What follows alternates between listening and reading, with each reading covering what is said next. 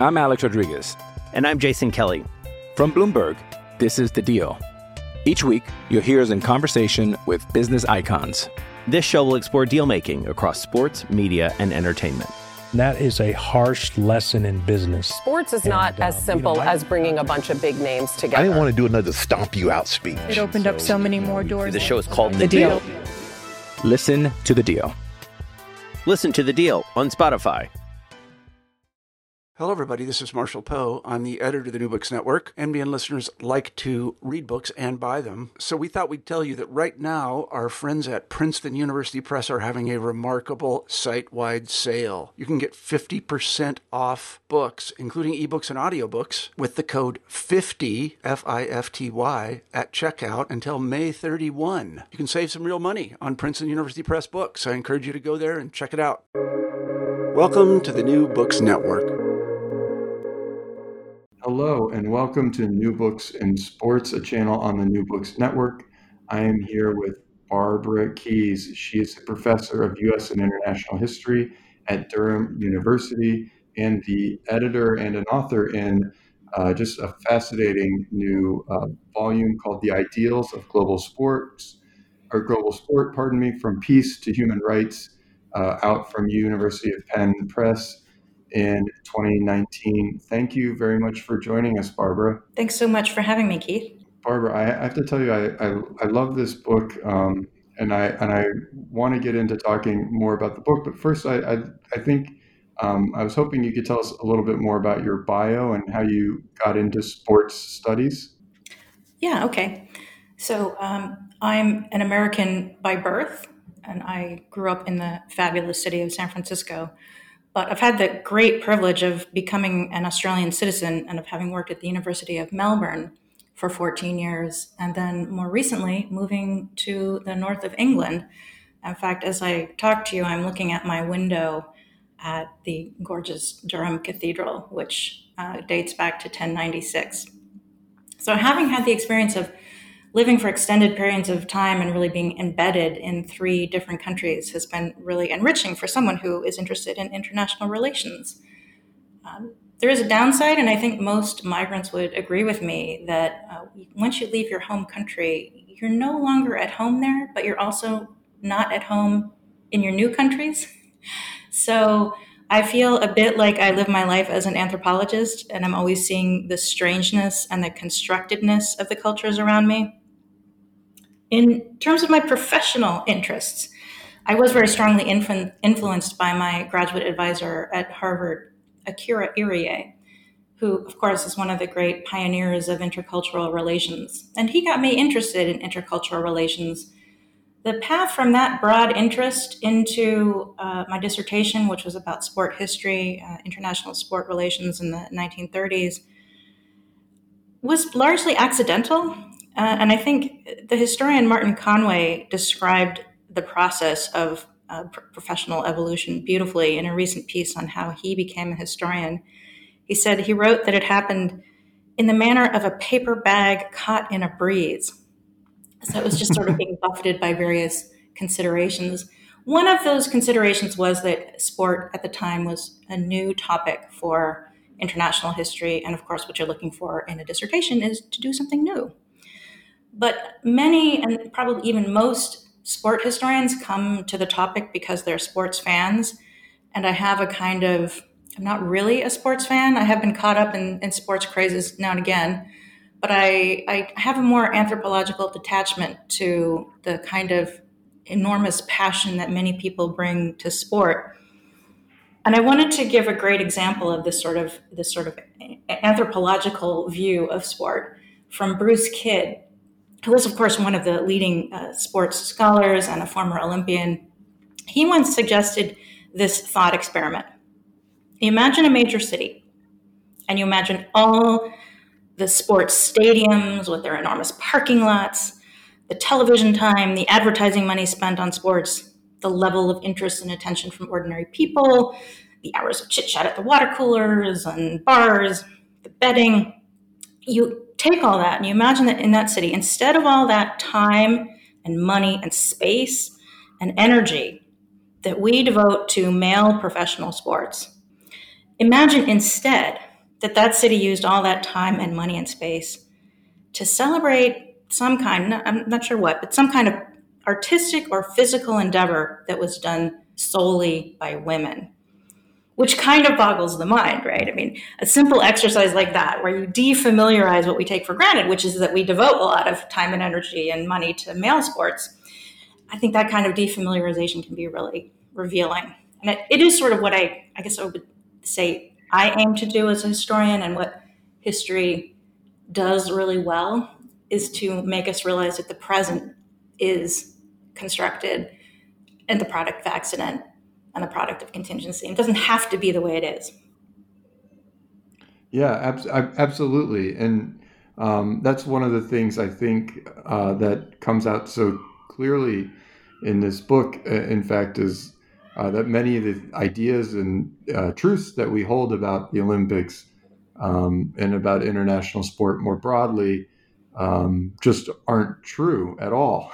right. Um, so I'm wondering if you can tell us a little bit uh, about how you how you developed this project. It, it's an edited volume. There are, um, I think, ten chapters um, or nine chapters, uh, and each one takes on different themes, and we'll we'll work through them to you know as as we're chatting a little bit here. Uh, but I'm wondering if you could just give us the the broad scope. How did you come up with this idea?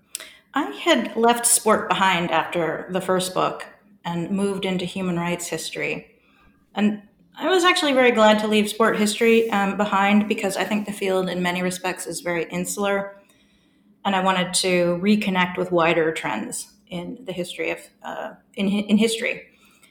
And at the time, I, I, hadn't planned to to go back into sport history ever.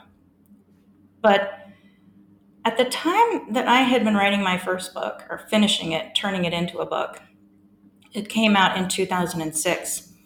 It was it was right before the 2008 Beijing Olympic Games, and there was a lot of controversy over human rights at those games. Amnesty International and Human Rights Watch were putting out all these reports about human rights abuses in China and suggesting that the International Olympic Committee needed to press China for reform. So, I mean, I, I was sort of imprinted with the notion that this topic that I had been working on, sport, was intimately connected to human rights.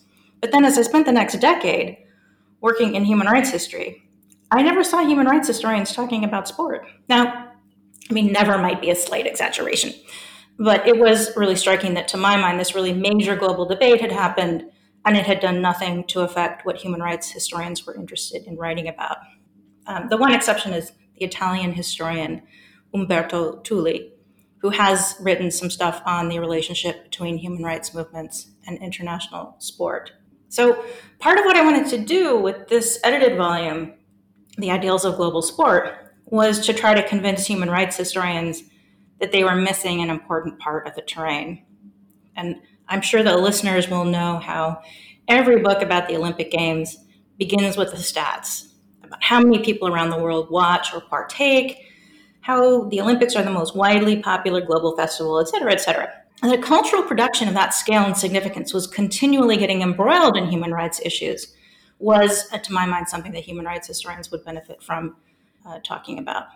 And there was a, a second impetus for the book, which in its own way also came from my human rights scholarship, because it was quite striking that the human rights scholarship devotes a lot of time and space to unpacking what exactly human rights ideals are, the different ways that different people and different groups have interpreted them, and the particular specific influences that those ideals have had at different moments in time and different places.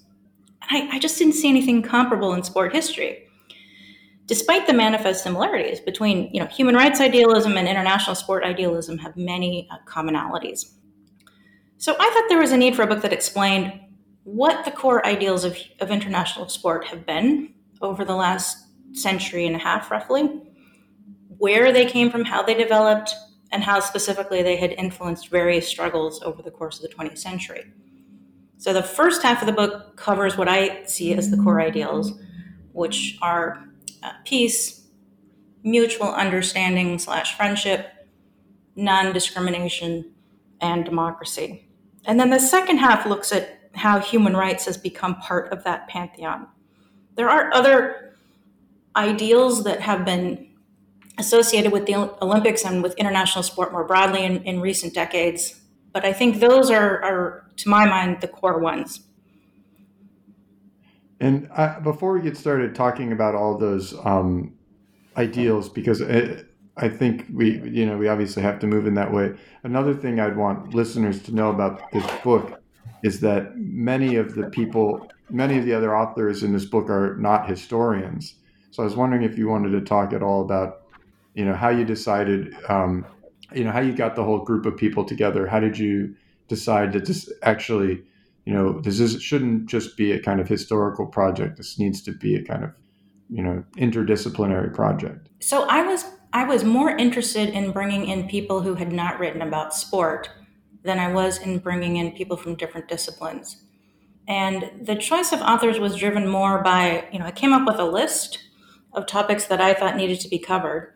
And one of the great things about this volume, from my perspective as an editor, was that people were willing willing to write bespoke pieces for it. It wasn't like just a compilation of what people were already researching. People sat down and said, "Okay, I'm gonna I'm going to figure this topic out for the purpose of this volume. And as I came up with the list, I was thinking, well, who out there is working on these topics or writing around them? So, just for example, Rob Skinner is a historian, but he's never written about sport. He's a, one of the leading historians of anti-apartheid movements, and I thought he would be the you know great person to say, given that anti-apartheid is the uh, sort of signature anti discrimination effort of international sport if I asked him to write about sport and, and uh, anti discrimination. And I, I, am also really excited by the fact that the authors do come from all over the world. It's not just uh, you know Western centric. So Renata Nagamine from Brazil is a, is a legal scholar, and João Henrique, Henrique Roriz is her uh, co-author, also from Brazil, is a political scientist, and they are really embedded in um, in the um, Rio. They were in Rio at the time of the Olympics. They they really were embedded there. They read the Portuguese language newspapers and and really I think brought a, a quite different perspective than the usual uh, sort of perspective we might see. Yeah, that was. I mean, for me. Um, there were a lot, just a lot of different perspectives on offer in in your book. Uh, I guess that does bring us to this question of these core ideals. You've kind of laid them out: um, peace, friendship, and mutual understanding, anti-discrimination, and democracy or democratization. How did these not not putting it back on our historian hats, I guess. How did these core ideals form? At what point in time do um, they become part of this Olympic mythology? How does this get constructed, as you were saying? I think peace is the only one that's been there from the beginning. It is part of the milieu of the late 19th century. And um, I think Dietmar Quandt, among others, has been really good about, um, has had some really important things to say about the way that the Olympics in particular, but, but international sport more generally, emerged in the context of peaceful internationalism in the late 19th century. And there was this idea that if people met each other, if they talked and traveled and got to know other cultures, that somehow that would result in mutual understanding and friendship, and that in turn would produce peace.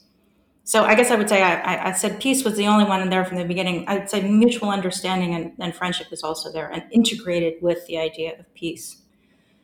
Non discrimination comes in a bit later, mostly after the end of World War II, and it would be kind of ridiculous to have non discrimination be embedded in the ideals of international sport at the end of the 19th century when racism, you know, scientific racism is at its peak. But after World War II, it becomes the case that you, you can't um, justify that kind of discrimination, and anti discrimination then gets embedded in the Olympic Charter and becomes part of the, the sort of rhetoric. Um, democratization is a little bit trickier. I would say it's been less prominent. It's uh, one of the things that, that was really part of the American embrace of international sport that Americans would introduce sports to uh, colonies or countries where they had a lot of influence with the idea that you know baseball would democratize the country. Uh, and then more recently, with the controversies over the fact that the Olympics are often being held in dictatorships, um, and especially after the Seoul Olympic Games in 1988, where arguably the staging of the Olympics there in 1988 played an important role. And my con- contributor, uh, Jun Seok Hong, disputes um, exactly how much of a role, but basically the, the idea is that the eyes of the world were on Seoul, and so the South Korean dictatorship chose reform rather than repression in 1988 because of that global uh, pressure, the, the global spotlight being on it uh, from the Olympic Games. So, in a sense, the, the myth becomes that South Korea democratizes in part because of the Olympic Games. And you see that trope repeated in 19, eh, sorry, in 2008 people are saying, well, you know, the same sort of thing could happen in China, even though circumstances are completely different in China. Yeah, that's um, one of the thing that one of the things that listeners or readers will have to understand about the work is that um, your your you and your co-authors are not interested in um, discussing so much um, in an uncritical way how these things are linked to the Olympics. You're not drinking the Olympic Kool Aid. You're not drinking the FIFA Kool Aid. It's a very critical um, examination of how these ideas um, might work. And that that essay uh, by Jun Seok Hong on democracy and democratization is like the perfect example where um, they just say essentially, no, actually, this the the Olympics uh, don't do this at all. right. Seemingly, um, but one of the more fascinating chapters for me because it's so complicated is uh, Robert Skinner. So I, am wondering if you can tell us a little bit about, talk to us a little bit about about this kind of very famous case of anti-discrimination um, in, in in the Olympics and the um, anti-apartheid movement and what's going on there. Is there a case to be made then for international sport working towards anti-discrimination? Yes. Well Richard Pound, who is a longtime IOC member uh, and a Canadian, and, and, someone about whom a biography really needs to be written. Richard Pound wrote this book um, about the Olympic Games in which he talked about, he had a chapter on ideals. And his one case was South Africa. So this is the one thing of all his decades in the in the Olympic industry. This is the one case he could come up with as a as an example of the Olympics um, living up to its ideals. So listeners will probably know that a lot of sports historians have written about the sports boycotts that were part of the anti-apartheid movement for decades, 60s, 70s, 80s. And some of those historians and um, political scientists have suggested that sports boycotts played a significant role in undermining white rule in South Africa. But Rob Skinner addresses a different issue in his chapter so we know very well, it's been well established that the IOC was basically forced into excluding South Africa in the 1960s, officially in 1968, because of a serious boycott threat. So the exclusion of South Africa from the Olympics was undertaken under pressure. It wasn't undertaken because of any moral revulsion about apartheid. It wasn't undertaken from any sense that apartheid violated the non discrimination clause in the Olympic Charter. And Rob details how sport became what he calls a political resource in a much broader set of struggles, not only about anti apartheid, but about anti racism, decolonization, the remaking of the world after empire. And I think Rob, as an outsider to sport, brings a sense of how much those larger struggles, which is what he has been studying, those larger struggles are what really remade uh, the debate about sport. So, in other words, sport was not an independent terrain that itself exerted any moral power in this struggle. Sport's just buffeted by these other forces uh, the decolonization of the world and, and the attendant discrediting of, of racial hierarchy. But at the same time, because sport became a place that activists tried to invest with meaning as an anti racist space, they were arguing that it should be anti racist the power of that ideal did get strengthened. And in fact, it comes to be one of the things that people know about sport, about the Olympics, which is that they should not be places of discrimination, which is that they are ostensibly not places of discrimination. Um, but what Rob Rob doesn't really elaborate on this point, but I think South Africa was really an aberration. No other countries been excluded from the games in any kind of similar similar set of, of circumstances. What happens in in this case was a unique product of a global constellation of forces in which South Africa became a global pariah. And we're not going to see that happen again. And in fact, in, in other cases, although the, the rhetoric of anti racism and anti discrimination remains prominent, if you look at what the IOC or what um, the International Soccer Federation FIFA, what they're doing about uh, to to actually make anti-racism real, uh, the efforts are pretty tepid. Yeah, I have to admit, I was reading this chapter and thinking about the kind of effort that athletes have been making um, in fighting discrimination um, in the United States and, uh, and around the world, thinking about the possibilities for athletic anti discrimination uh, and the actions that they've taken and how that's just impossible. uh, under the rules that, that the IOC wants to to control Olympics with, and Rule 50 in particular. So I was, I was a little bit um, uh, not dismayed. I don't think is the word I want to use, but just uh, as you say, thinking about these different possibilities, and and maybe South Africa being a one-off. Yeah, well, Rule 50 is is a human rights issue. It's about free speech, and it you know, it's it's it's been the case that, especially in recent months, with the Black Lives Matter protests, the global protests, um, this is much more of a point of controversy between the IOC and athletes than it has been ever before, really.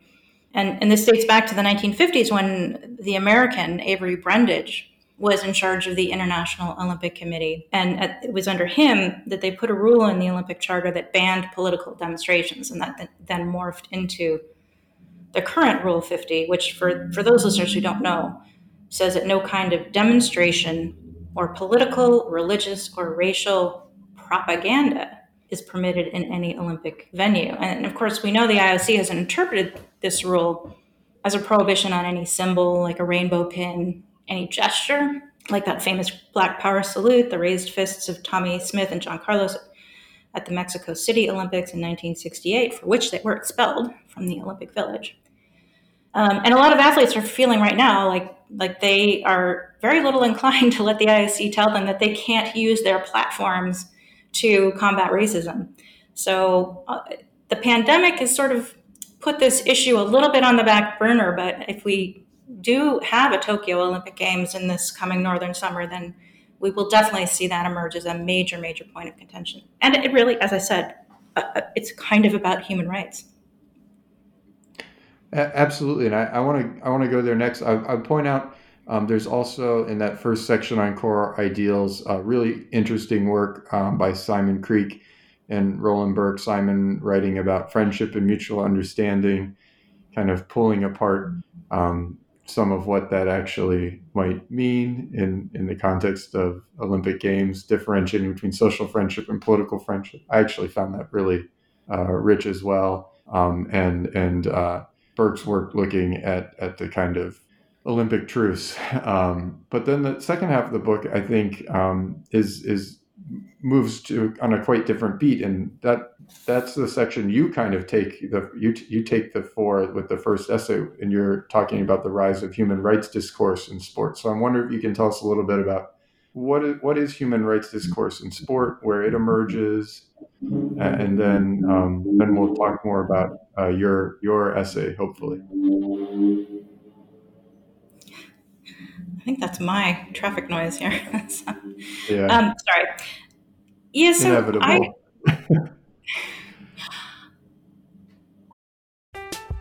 I'm Alex Rodriguez. And I'm Jason Kelly. From Bloomberg, this is The Deal. Each week, you'll hear us in conversation with business icons. This show will explore deal making across sports, media, and entertainment. That is a harsh lesson in business. Sports is not And, as simple you know, I- as bringing a bunch of big names together. I didn't want to do another stomp you out speech. It opened up so many more doors. The show is called The, The deal. Deal. Listen to the deal. Listen to The Deal on Spotify. Toward the end, well, I guess toward toward the end of my my second project, which was about human rights, I started to think about doing just a couple of articles about human rights in sport, just because it hadn't been done. It seemed to me this urgent need to, to like talk about this, and I I went to this conference in 2014. I was invited to Seoul, South South Korea, as part of this kind of Olympic related conference at which there were a number of people from the Olympic industry there, uh, IOC members, people from Olympic Solidarity and, and other organizations like that. And and I was really struck by the fact I had this paper it was titled something like Human Rights at the Olympic Games. And like three of those people associated with the Olympic industry, one IOC member and then two Olympic Solidarity people, they came up to me after my talk and they said, You know, I had seen your title in the program and I didn't know what you were going to talk about human rights at the Olympics. I didn't know what that meant. And I really wish I had followed up with them more be- about their puzzlement because their puzzlement really puzzled me because there'd been, as I already said, there's all this controversy over 2008. There was the LGBT rights controversy in 2014 a lot of talk about human rights uh, uh, again in connection with the bidding process for the 2022 Olympics. It was like to me, as a human rights historian, it was all over the place. And I don't really have any evidence to explain why Olympic people were pu- pu- puzzled in, in 2014, but I would guess that they had a quite well articulated vision of what the Olympic ideals were. And the buzzwords then were things like sustainability, legacy, um, peace, always peace, Olympic truce, etc. And they just hadn't put human rights into that pantheon yet. But it was already by 2014, it was in the process of joining the pantheon. And I think it has a lot to do with the 2014 controversies, but also about uh, Thomas Bach, the new IOC president, um, his sense that the IOC needs to reform and his decision to make human rights part of that reform process. So certainly by 2018, we do see the Olympic movement, the Olympic industry, basically really embracing human rights and seeing that they can get a lot of leverage from talking about human rights. And they, they realize, I think for the first time, they realize that human rights is a very capacious language and can sort of mean whatever you want. So it's not going to restrict them in the ways that they had feared for a long time. But I really, um, in my um, historical account of why this, uh, you know, this process of human rights becoming embedded in Olympic discourse, I find that the really key turning point was 1993. So there's certainly talk about human rights around the 1936 Berlin Olympics. People do use the term human rights, not very much, but it's there. And then in the late 70s, before the Soviet Union invades Afghanistan, we do see human rights groups talking about human rights and Soviet repression of dissidents in particular as a reason why the Soviet Union is not fit to host the games in 1980. But it's not it's not big. It, it's not huge. It's really not huge. I think huge is the right word for 1993. Because what happens in 1993 is Beijing bids for the 2000 Olympic Games. And 1993 is just four years after the Tiananmen Square massacre. And it's also in a period where human rights, you know, we've had, have, we, we have the end of the Cold War, we have the disappearance of the Soviet Union, which has been considered to be, you know, perhaps the major human rights violator uh, for many. And and China is just out there not accepting what many people in the West see as the victory of human rights. That we're all going to suddenly now embrace human rights, and it's going to be our moral language for the world. And China just won't go along, won't apologize for Tiananmen Square, et cetera. And so it just seems very galling to human rights activists of a certain stripe that Beijing is bidding for the Olympic Games in 1993. And Human Rights Watch in particular goes on this huge campaign, really, really big campaign for them. They write letters to IOC members, to corporate sponsors of the Olympics, and more than anything else, they mount a media campaign. They get a lot of press attention, arguing that it's uh, inappropriate to host the Olympic Games in a country that has just committed this um, massacre and also continually violates human rights in, in very significant ways. And so you see at that point, at least Human Rights Watch and some other human rights groups are seeing the potential in mobilizing around the Olympic Games. And to some extent, they're doing it out of self-interest as well as, you know, a, a sense of idealism because they're looking for new audiences, they're always looking for media attention and the Olympics turns out to be a great way to get media attention. Now, the IOC is not does not know how to react to this. doesn't know how to deal with it, is very confused by the idea that it should care about whether China is torturing political dissidents. It's staging a sports event. it just wants to be left alone to do the sports. And you know, these sports events are supposed to lead to peace, but but they're not supposed to be um, dealing with human rights situations in the in the whole country from their point of view. That's politics, and of course, we know that the mantra for the um, IOC has always been that sport and politics don't mix, even though they are always intertwined. So by the time Beijing bids again in 2001, this time for the 2008 Games, both the Chinese organizers and the IOC are aware that they need to do better at talking about human rights. And so there's considerably more talk about how there will be better observance of human rights issues around the, the 2008 Games. At the same time, the IOC is clearly very still uncomfortable with the idea. And uh, for example, Nicholas Bequelin, who was working in the Hong Kong office of Human Rights Watch at that time and had meetings with the IOC and dealt with the IOC and wrote a lot of the human rights reports about the Olympics. He said that, you know, from one day to the next, you could not figure out what the IOC's position was going to be. One day it was, yes, we're going to have some reforms. The next day it was, no, that's politics and sport and politics don't mix. So they were sort of uh, schizophrenic, and they I think they just really couldn't deal with the the the concept that they should have such extraordinary responsibilities about um, the political system in the country in the host country. But as I said, they do come around to it much more recently, and now there's this huge flurry of of um, really tight embrace between groups like Amnesty International, Human Rights Watch, and FIFA and um, the IOC. So those big organizations, IOC and FIFA, have set up all of these human rights bodies. They've got commissions. They've got people advising them. Um, it, just in March, the IOC committed to setting up a human rights unit and a human rights committee and adopting a comprehensive human rights strategy, which will, quote, embed respect for human rights in global sports governance. And then there are all these other bodies, um, non-governmental bodies like the IOC, but but purely in human rights that had now set up just to deal with sport. So there's a, a Center for Sport and Human Rights, for example, founded in 2018. So the intersection is now deeply um, embedded. I mean, the human rights is now very much part of the language of international sport. Um, but as I as I already said, it's a language that's very flexible. And one of the great things about the, the chapter on the, on the Rio Games, to my mind, was that it really showed how FIFA and the IOC were both talking about human rights, both in the, in, in the case of the World Cup in, in Brazil and then the 2016 Rio Olympic Games.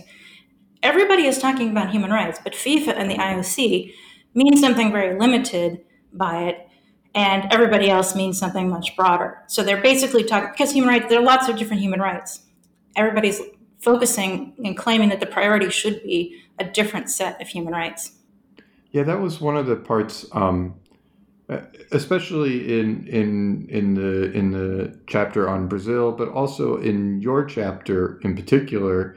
Um, that I think that this second half of the book does really well, which is that it takes um, not only the perspective of, of uh, the IOC, for example, but also treats as serious actors who are working strategically the human rights groups themselves, um, who are often, as you say, kind of um, you know negotiating a, a, range of their own desires and needs, not only to meet whatever their human rights objectives are, but also um, to you know appeal to to people to uh, have a broader um, broader audience and also to not look foolish. As a, it, one of the things that struck me in your piece in particular was that Human Rights Watch and Amnesty International realized that uh, in 2001 uh, that Beijing was going to win. Right. so they were like, well, we can't go full on as we did in 1993 because then we'll just look stupid. Right. I mean, that, you didn't put it in so few words. right.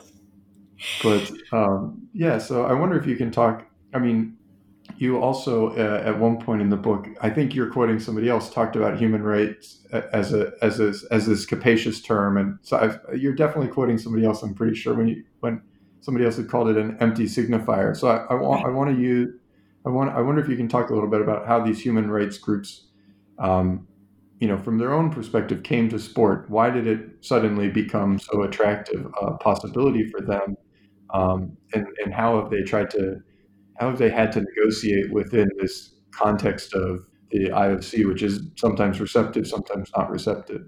Right. Well, I do want to emphasize that there's nothing nefarious about the fact that human rights organizations want to get media attention and grow and, and get more donors. That's a perfectly normal thing that all organizations do. Um, I think it's it's this sort of myth that they are supposed to be purely altruistic and not care about themselves uh, that that that gets us into thinking you know that it's somehow wrong for them to be self-interested when it's it's perfectly natural for them to be self-interested. And I think you can see that self interest operating, again, perfectly normally um, and reasonably in the case of Human Rights Watch in 1993. They're undergoing an internal crisis. Uh, their old executive director has resigned. Uh, they have a sort of chaotic management style. And they're trying to unify these different human, uh, sorry, sorry, unify these different watch groups that had been separate and create a single overarching identity the Cold War has ended. They're kind of trying to get their feet around the, this new um, this new world they're dealing with. And when they try out human rights, they find that people bite. The media bites, and they get a lot of attention. So it just makes sense for them to continue um, because they can help get their message out by piggybacking on the Olympics. And you know there are more similarities than you might think between groups like Amnesty International and Human Rights Watch on the one hand, and FIFA and the IOC on the other hand. Now, FIFA and the IOC have a lot more money, of course. Um, they're dealing with billions and billions of dollars, but um, but these are non international non-governmental organizations. They are non-democratic. They're not accountable to anyone in particular. They have, to some extent, you know, legitimacy problems. And that's been more true lately for human rights organizations, especially Amnesty and Human Rights Watch. They've been criticized for being too heavy handed in the work that they do elsewhere, not paying enough attention to local groups. And the whole project of human rights is now being questioned. Critics are saying, look, human rights has been the dominant moral language of the world for decades, and what has it achieved? Actually, arguably, not very much.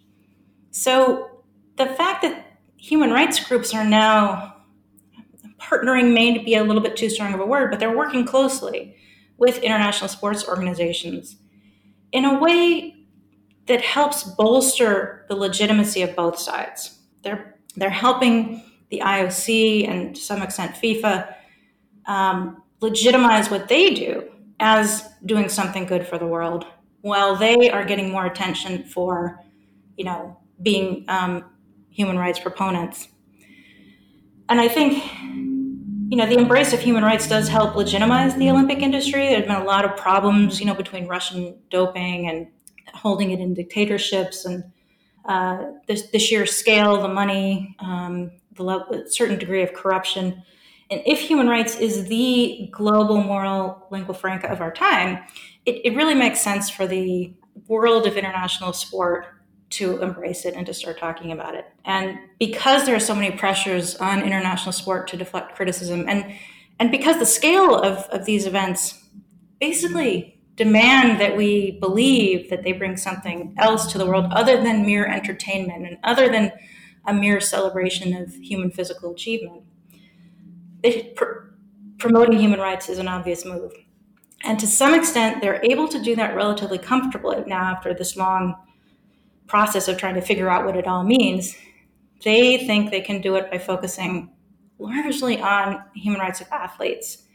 And they'll say, for example, human rights is something, there's a human right to sport, not in the not in the Universal Declaration of Human Rights, but in the in the Olympic Charter. And the idea is that you know the Olympics are doing a lot to foster the embrace of sport and physical activity by people all around the world, not just elite athletes, but people all around the world. So um, there's more investment in this concept called sport for development and peace, which basically means that you set up sport programs in underdeveloped countries, and then you say that you're fostering both development and peace through these sports programs. Not much evidence in support of that, um, but the idea is somehow that um, I think the international sports organizations feel that they're promoting human rights if they're helping athletes, whereas the human rights organizations like Amnesty and Human Rights Watch want them to do much, much more about everybody, the whole population of the world, really. Yeah, that's um, you know the theme of many of the other um, pieces in this section on the the second half of your book and the rise of human rights. Um, whether it's Jules Boykoff's work uh, on Olympic Games in developed countries, which I think um, we'll, we can talk about here in a, in a second, um, really critiques um, the idea that you can even have one of these mega events without inflicting some kind of human rights violations, or uh, to the idea of, you know, back to the idea of the Brazilian Games, where just um, human rights organizations and the sporting organizations were speaking completely different and sometimes kind of contradictory languages about what human rights even means. Uh, I think you know there's there, that's one of the things that your that this book that your book brings out most clearly is that um, sometimes we're all using the same language, but we don't at all mean the same thing. And right.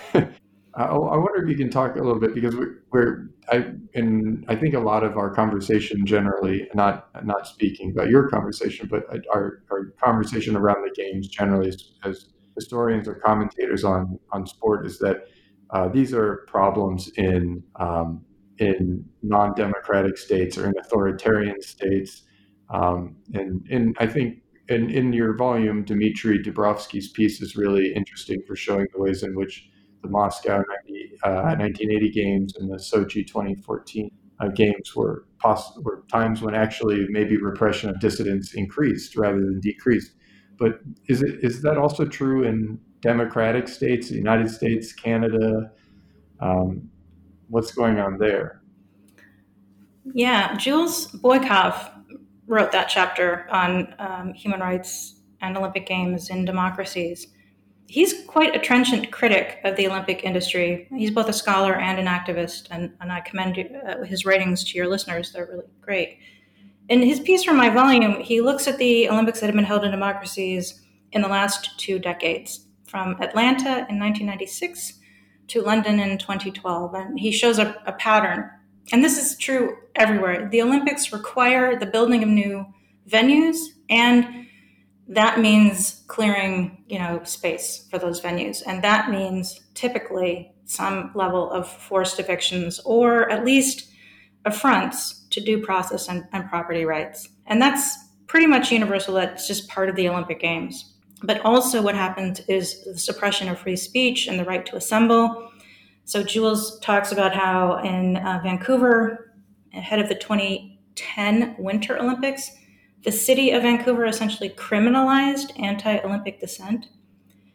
And then there's the sort of gentrification that occurs, um, cleaning up the cities before the games are held. So, for example, Jules uh, talks about how in 1995 and 1996, before the Atlanta Olympics, the city arrested 9,000 homeless people, often without due cause, and essentially in an effort to harass them into leaving the city.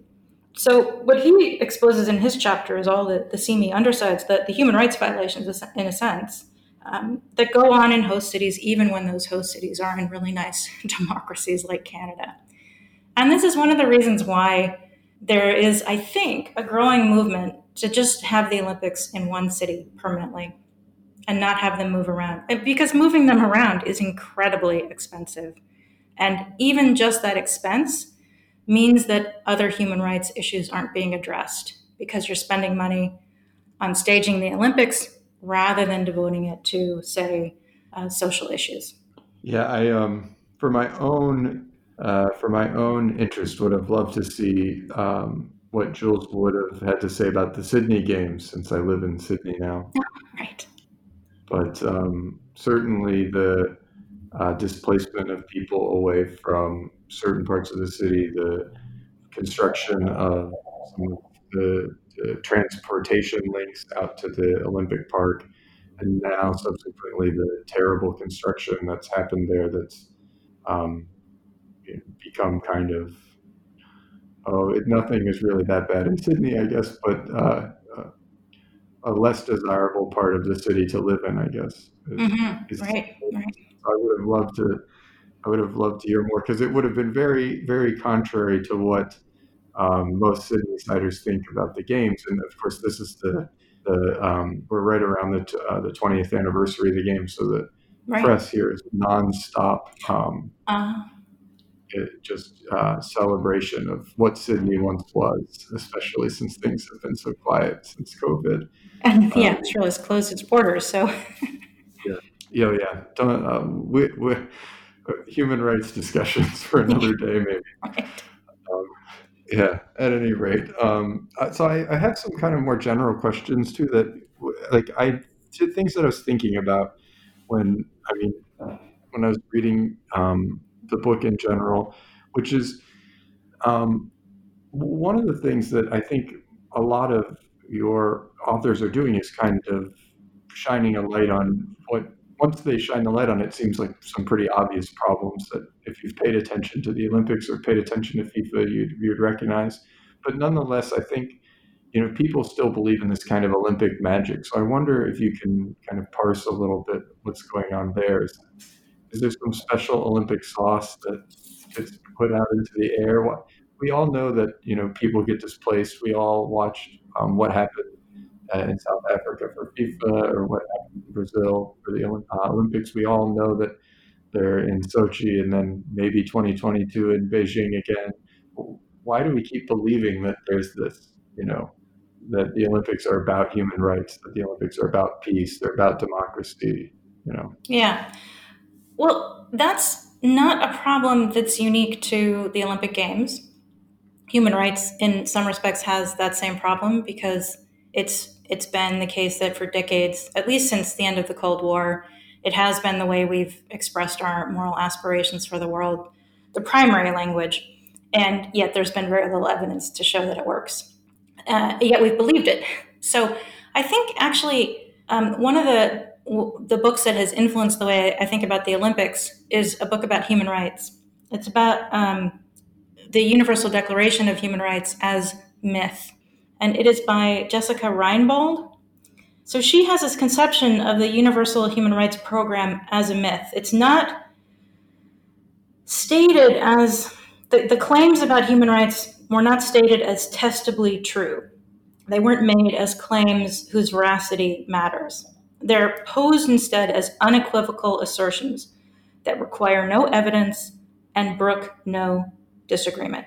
They are beyond questioning. So they they come into the world as a myth that is not about enumerating a list of rights, but rather the purpose of this human rights project was to build expectations about how the world should operate. And those expectations, Reinbold says, were affective, in, affective, meaning emotional. She says they, they draw on social, aesthetic, and religious logics. And she says they constitute a narrative that's basically designed to generate meaning and solidarity. So I think it's in that sense that we might benefit from studying the ideals of international sport not just in the sense that you know we, we can disprove them and, and show the hypocrisy or the gap between the ideals and the reality but to look at what function the myth serves it's not out there to be tested and one of the observations i make in the book is that you know there, there have been long-standing claims that international sport fosters peace and not a single scholarly article ever dedicated to testing that claim. Now, there's a huge literature on testing the claim that democracies don't go to war with each other. So, political scientists and IR specialists are interested in testing claims about what, what factors promote peace. If there was a legitimate case to be made that sport does play a role, you would think there would be some um, serious scholarship devoted to testing that claim, but not if it's a myth. If it is a sociological or political myth in the sense that we aren't inclined to want to test it. We just need to believe it for other reasons because it, it, it helps us call forth the kind of world that we want. And that's the kind of um, analysis that we should be bringing to, to um, the ideals of international sport. Well, I don't know if we can end on a better conclusion, a, a better concluding statement on your book than that. I do wonder, and this is the last question I always ask what do you have next for us, Barbara? What is your next work that we can look forward to seeing?